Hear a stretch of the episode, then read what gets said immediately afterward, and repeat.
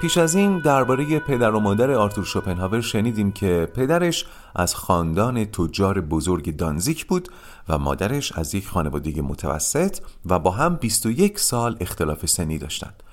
پدر شوپنهاور هاینریش مرد مغروری بود با دقدقه آینده اقتصادی خانواده مادرش یوهانا دختری دلربا بود با مایه های روشنفکری که در قالب مادر خانواده اون زمان نمی گنجید گفتم که یوهانا از همون سنین پایین روزمره نویسی می‌کرد. در یادداشتاش درباره تولد فرزند اولش آرتور اینطور نوشته.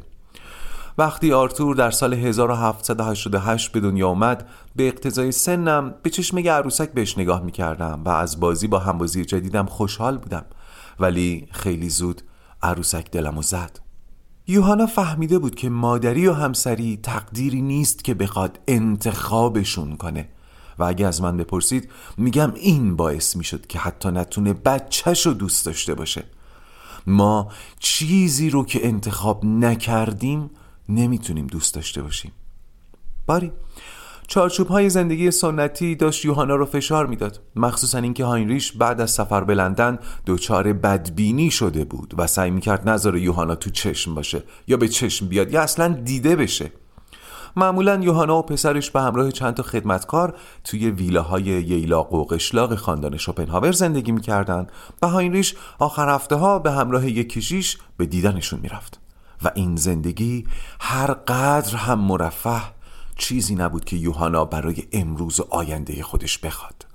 حتی چند بار پیش کشیش خانوادگیشون از این وضعیت گله کرد و ازش خواست که هاینریش رو قانع کنه تا دست از این کاراش بکشه.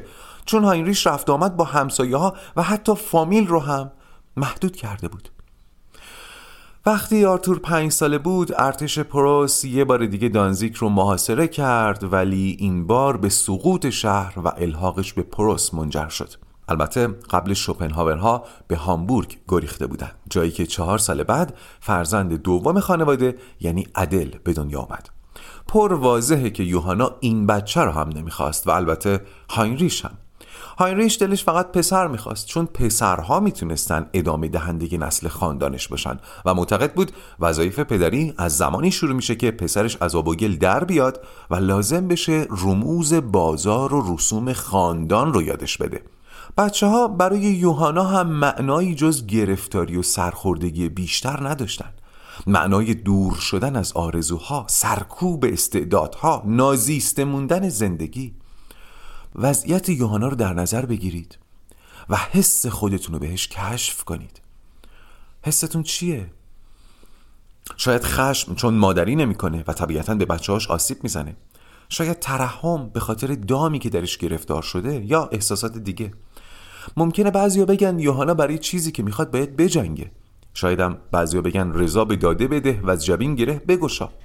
ولی من فقط اینو می‌دونم که ماندن در این وضعیت غلطه. باید یکی از این راه ها رو انتخاب کنه و مسئولیتش رو هم بپذیره. هیچ انتخابی بی هزینه نیست. البته یوهانا هیچ وقت مجبور به اون انتخاب سخت نشد. همون انتخابی که می‌تونست رشد به همراه داشته باشه.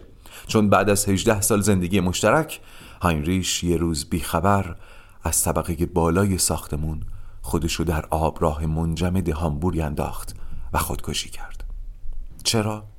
نمی‌دونیم افسرده بود؟ نمی‌دونیم ربطی به یوهانا داشت؟ نمی‌دونیم اما یوهانا بعد از 18 سال آزاد شده بود اون موقع آرتور 16 ساله، ادل 7 ساله و یوهانا 35 ساله بودن. طبیعتا نباید انتظار داشته باشیم یوهانا برای شوهر مرحومش سوگواری کرده باشه بلکه بدون معطلی هامبورگ رو ترک کرد و راهی وایمار شد که اون موقع پاتوق ادبا و فوزلای آلمان بود. شوپنهاور همیشه زیبایی رو به کلیدی تشبیه می‌کرد که درهای زیادی رو باز می‌کنه و مادر خودش این کلید رو داشت. یوهانا در وایمار خیلی زود به چشم اومد. خودش رو در حلقه نزدیکان گوته جا داد. مرکز توجه عام خاص شد و به زودی چند تا رمان عاشقانه پرفروش منتشر کرد همگی متأثر از داستان زندگی خودش. داستان دخترانی که تن به ازدواجی اجباری می‌دادند یا با پول ازدواج کرده بودند ولی در حسرت عشق حقیقی میسوختند. بعد از مرگ هاینریش ارتباط یوهانا با بچه ها از قبل هم کمتر شده بود و عجیب نیست که آرتور و عدل تبدیل شده بودند به بچه های منزوی و بیزار از زندگی. شوپنهاور سالها بعد درباره کودکی اینطور نوشت. گاهی کودکان زندانیانی هستند که به جای مرگ به زندگی محکوم شدند در حالی که حتی از ماهیت و چرایی مجازات خود هیچ نمی‌فهمند.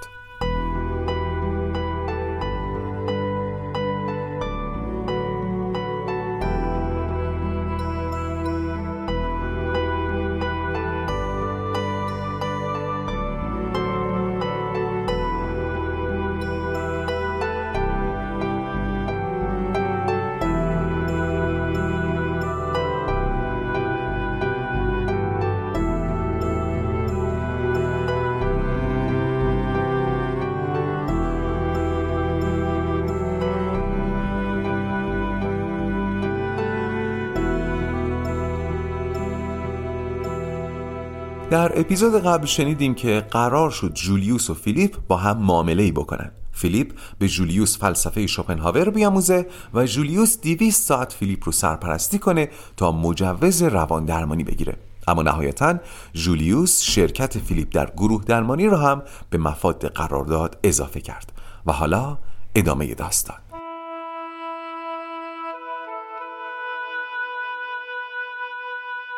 جولیوس در یک خانواده متوسط رو به بالای اقتصادی به دنیا آمده بود و راستش تا دوران نوجوانی اصلا بهش نمیومد که در آینده آدم حسابی بشه روان درمانگر درمانگران بشه.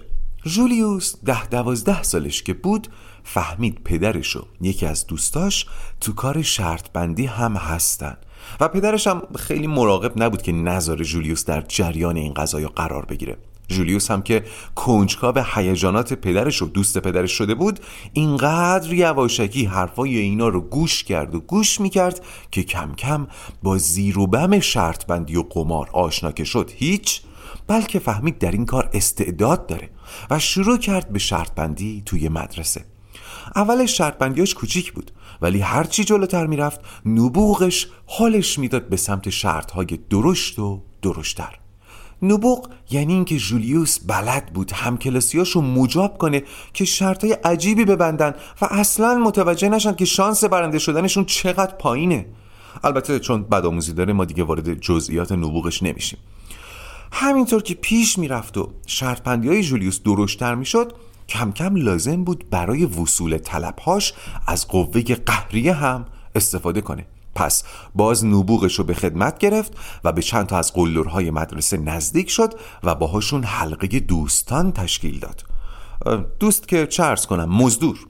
اجیر کردن این قلدرها هم اصلا کاری نداشت. کافی بود ده درصد درآمدش رو خرج قلدرا کنه تا وصول پولاش تضمین بشه. بعضیشون با یه فلافل هم اجیر می شدن یه سررسید خوشگلم داشت که جزئیات شرط بندیاشو توش می نوشت با کی چه شرطی بستم چقدر برنده شدم چقدر شده ده بقیهشو کی باید بده کی مأمور وصوله و اینا. تو صفحه اولش هم درشت نوشته بود خونکان قمار بازی که بباخت آنچه بودش. جولیوس داشت در منجلاب شرط بندی فرو می‌رفت ولی چنان بر موضوع مسلط بود که نه خانوادش نه مسئولان مدرسه تا مدتها از ماجرا بوی نبرده بودن. کسی هم جرأت نمی‌کرد گزارش این کارشو بده چون سر کارش با قلدرا میافتاد. اگر اون وضعیت ادامه پیدا می کرد جولیوس امروز یا پشت میله های زندان بود یا سر یه تصفیه حساب کشته بودنش یا در خوشبینانه ترین حالت الان صاحب یه قمارخونه بود. یادمه توی رواق گفتم که گاهی یه اتفاق ساده مسیر زندگی بعضی آدما رو به کلی تغییر میده. اتفاقاتی که ممکن اونقدر هم تکان دهنده به نظر نیان ولی نقطه عطف زندگی آدما میشن. نقطه عطف در ریاضی یعنی چی؟ یعنی نقطه ای که درش نمودار تغییر اساسی می‌کنه. مثلا تا قبل از اون نقطه نزولی بوده بعدش سعودی میشه. سرتون درد نیارم. چنین اتفاقی برای جولیوس هم افتاد. یه روز مدیر مدرسه جولیوس رو خواست که به دفتر بیاد. وقتی جولیوس رسید پدر و مادرش رو کنار مدیر دید در حالی که پدرش داشت بهت زده سیاهه شرط بندی های پسرش رو ورق می‌زد. شرحی کامل از نبوغی که در راه خباست صرف شده. جولیوس هیچ وقت نفهمید دفتر شرط بندیاش چطور به دست مدیر مدرسه رسیده ولی اون لحظه دوست داشت زمین دهن واکنه و قورتش بده. انگار تا اون روز خودش متوجه نبود داره به چی تبدیل میشه. البته پدر و مادرش بهش سخت نگرفتن ولی این اتفاق برای جولیوس نقطه عطف بود و باعث شد تصمیم بگیره راهش رو تغییر بده. اما تغییر هم سختی درونی داره هم سختی بیرونی.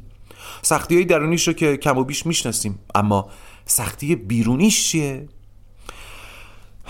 یکی از مسائلی که روان درمانگران زیاد باش مواجه میشن اینه که میگن ما کلی با مراجع کار می‌کنیم. مراجع کلی انرژی صرف می‌کنه. نزدیکانش هم حتی حمایتش می‌کنن تا سرانجام تغییراتی ایجاد بشه. ولی وقتی این تغییرات اتفاق میفته نزدیکان مراجع ممکنه دچار پسروی بشن. به دلایل مختلف. مثلا ممکنه نزدیکان مراجع تغییر رو باور نکنن. یا باهاش حس غریبگی کنن شاید به زبان یا حتی با رفتارشون چنین پالس هایی بفرستن حالت خوبه؟ یه جوری نشدی؟ چرا انقدر عجیب شدی؟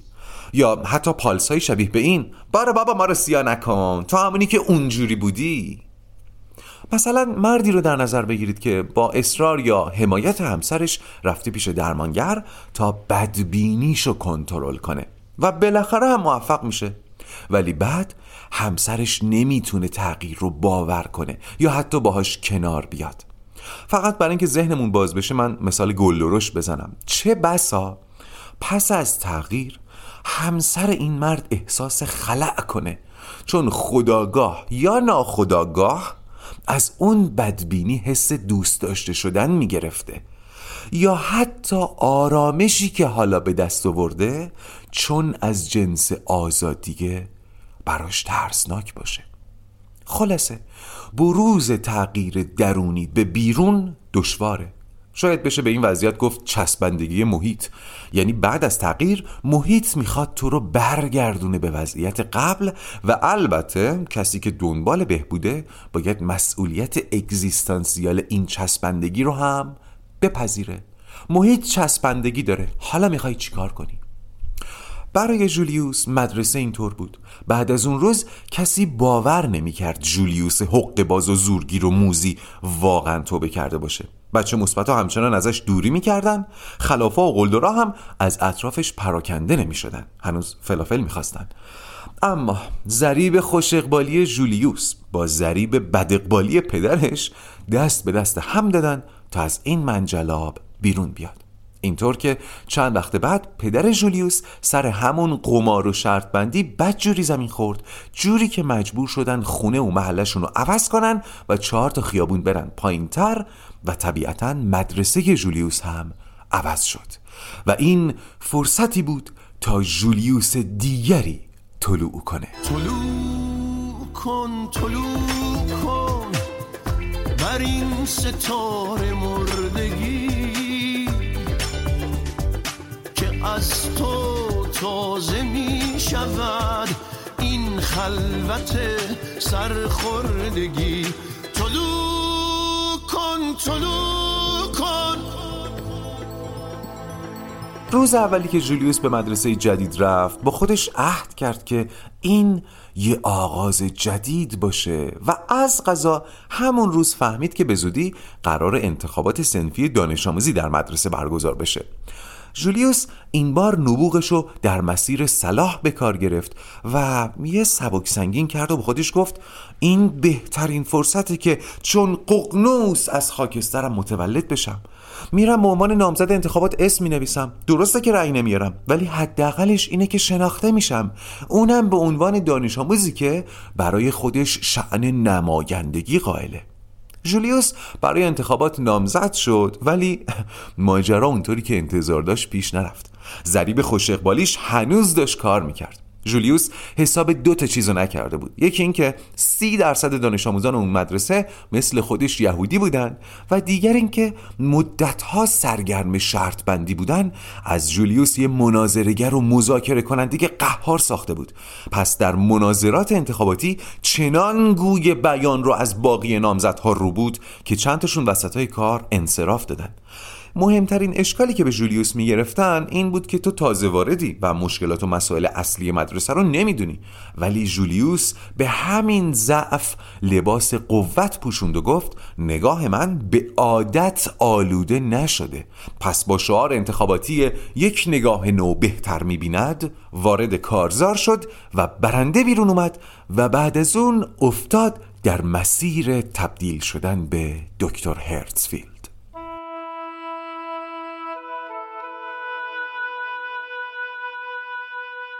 جولیوس هنوز وقتی به نوجوانی خودش فکر می‌کنه در توصیف خودش یک کلمه به ذهنش می‌رسه. بچه پررو یادشه پدرش این واژه رو اینطور براش معنی کرده بود که یه پسره رو میارن دادگاه تا به جرم قتل پدرش محاکمش کنن. پسر هم اتهام رو میپذیره ولی از دادگاه طلب بخشش می‌کنه چون بچه یتیم حقش نیست مجازات بشه.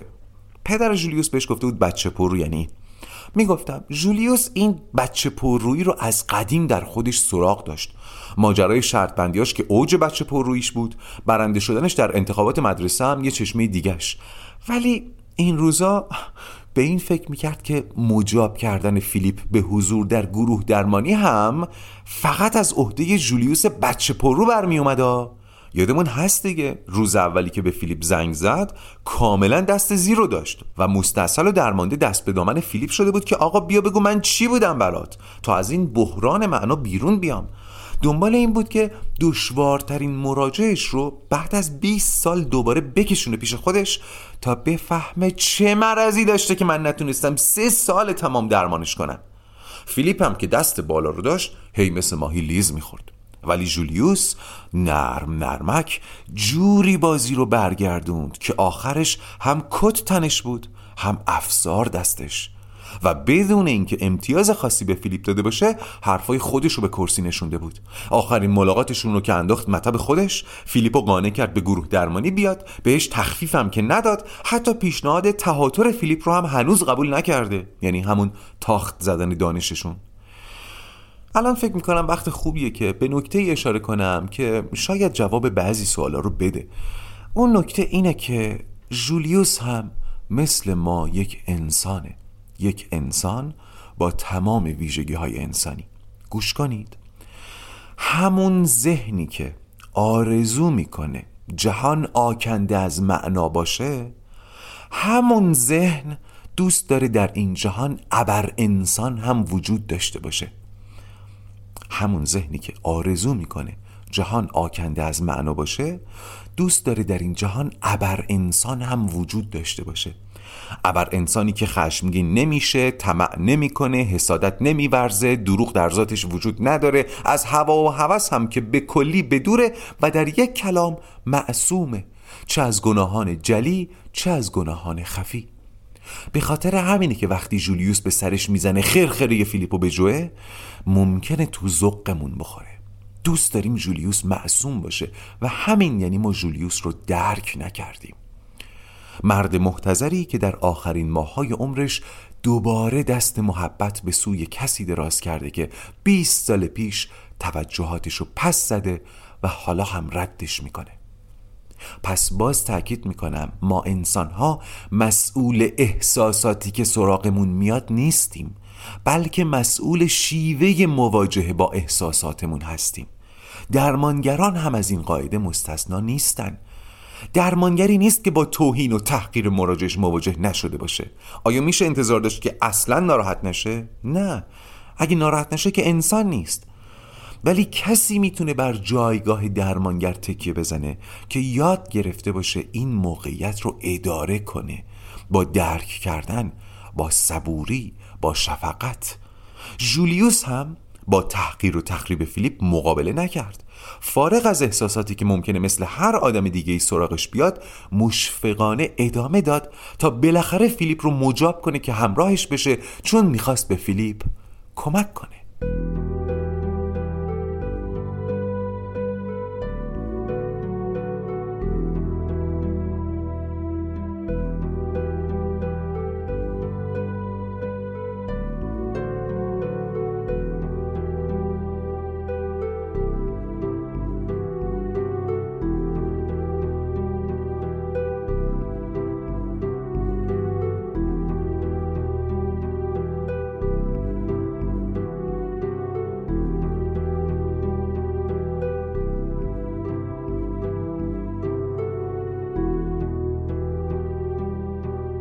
جولیوس تو این فکر را بود که فیلیپ زودتر از بقیه سر رسید. راستش جولیوس یکم هول شد ولی تلاش کرد چیزی بروز نده.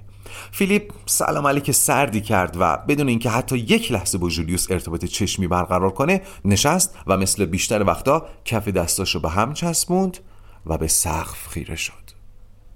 با امروز این چهارمین دیدار این دوتا بود و جولیوس متوجه شد فیلیپ هر چهار بار دقیقا همین لباسا تنش بوده. جولیوس اینو حمله بر یک بیتفاوتی می کرد همون بیتفاوتی که در دکوراسیون دفتر فیلیپ هم می شدید همون بیتفاوتی که نسبت به دانشجوهاش و شاید مراجعانش هم داشت. همون بیتفاوتی که احتمالا قراره با خودش به گروه هم بیاره. جولیوس نگران بود که فیلیپ هزینه سنگینی به گروه تحمیل کنه.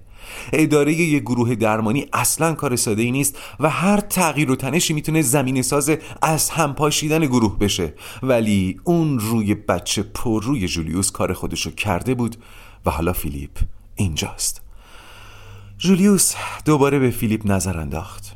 با اینکه تلاش می‌کرد حسی بروز نده واقعا انگار در صف اعدام نشسته بود. اینقدر که از معاشرت با مردم متنفر بود. جولیوس یه لحظه واقعا دلش سوخت. پس با نرمترین لحن خودش گفت می‌دونی فیلیپ گروه درمانی خیلی پیچیده است ولی یه ویژگی قابل پیش بینی داره. طبیعتا فیلیپ باید می‌پرسید چه ویژگی؟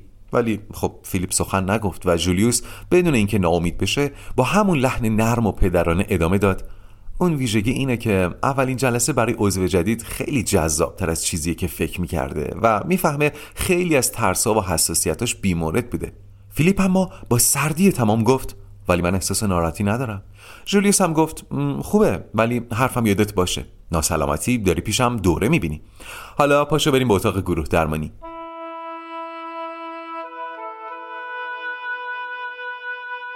اتاق گروه درمانی جولیوس خیلی خوشگله. سه تا از دیواراش از کف تا سقف کتابخونه است. اساسیش همه آنتیک. روی دیوار چهارمم سه تا پنجره هست که به حیات دلباز خونه جولیوس منظره داره. جولیوس گفت بشین تا هنوز بقیه نیومدن چند تا اصل گروه رو برات بگم. دوشنبه ها ده دقیقه مونده به ساعت گروه. من در این طرف حیات رو باز می‌ذارم که دیگه بچه ها راحت بیان داخل و مستقیم بیان اینجا. خودم هم رأس ساعت چهار و نیم وارد میشم و رأس ساعت 6 هم گروه تعطیل میشه. حق و زحمه منم اولین جلسه هر ماه به صورت چک پرداخت می‌کنین. سوالی نداری؟ فیلیپ به نشانه نفی سرش رو تکون داد و بعد مثل کسی که مسخ شده بلند شد رفت سمت قفسه های کتاب. انصافا جولیوس کتابخونه نفیسی ساخته بود. پر از کتابای مرجع کتابای نفیس جلد چرمی کتابای نایاب و حتی عتیقه. فیلیپ با یه نفس عمیق بو کشید و شروع کرد به مرور عناوین کتاب ها در حالی که جولیوس دل تو دلش نبود. هم به این فکر می‌کرد که امروز هم نمی‌تونه خبر بیماریشو به گروه بده چون حضور فیلیپ رو به حاشیه می‌روند. هم نگران بود که بچه ها در مواجهه اول نتونن انتظارشو برآورده کنن. خب پذیرفتن تکه یخی به نام فیلیپ انتظار زیادی بود که جولیوس بخواد از بچه ها داشته باشه. جولیوس یه چشمش به فیلیپ بود و یه چشمش به در.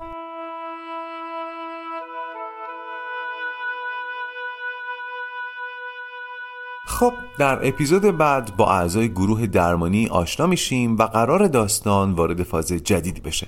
من باز نکته ای رو که ابتدای اسپیناف دوم بیان کردم تکرار می‌کنم و اون اینکه من نه می‌خوام نه می‌تونم ادعا کنم که این محتوا می‌تونه جایگزین درمان باشه.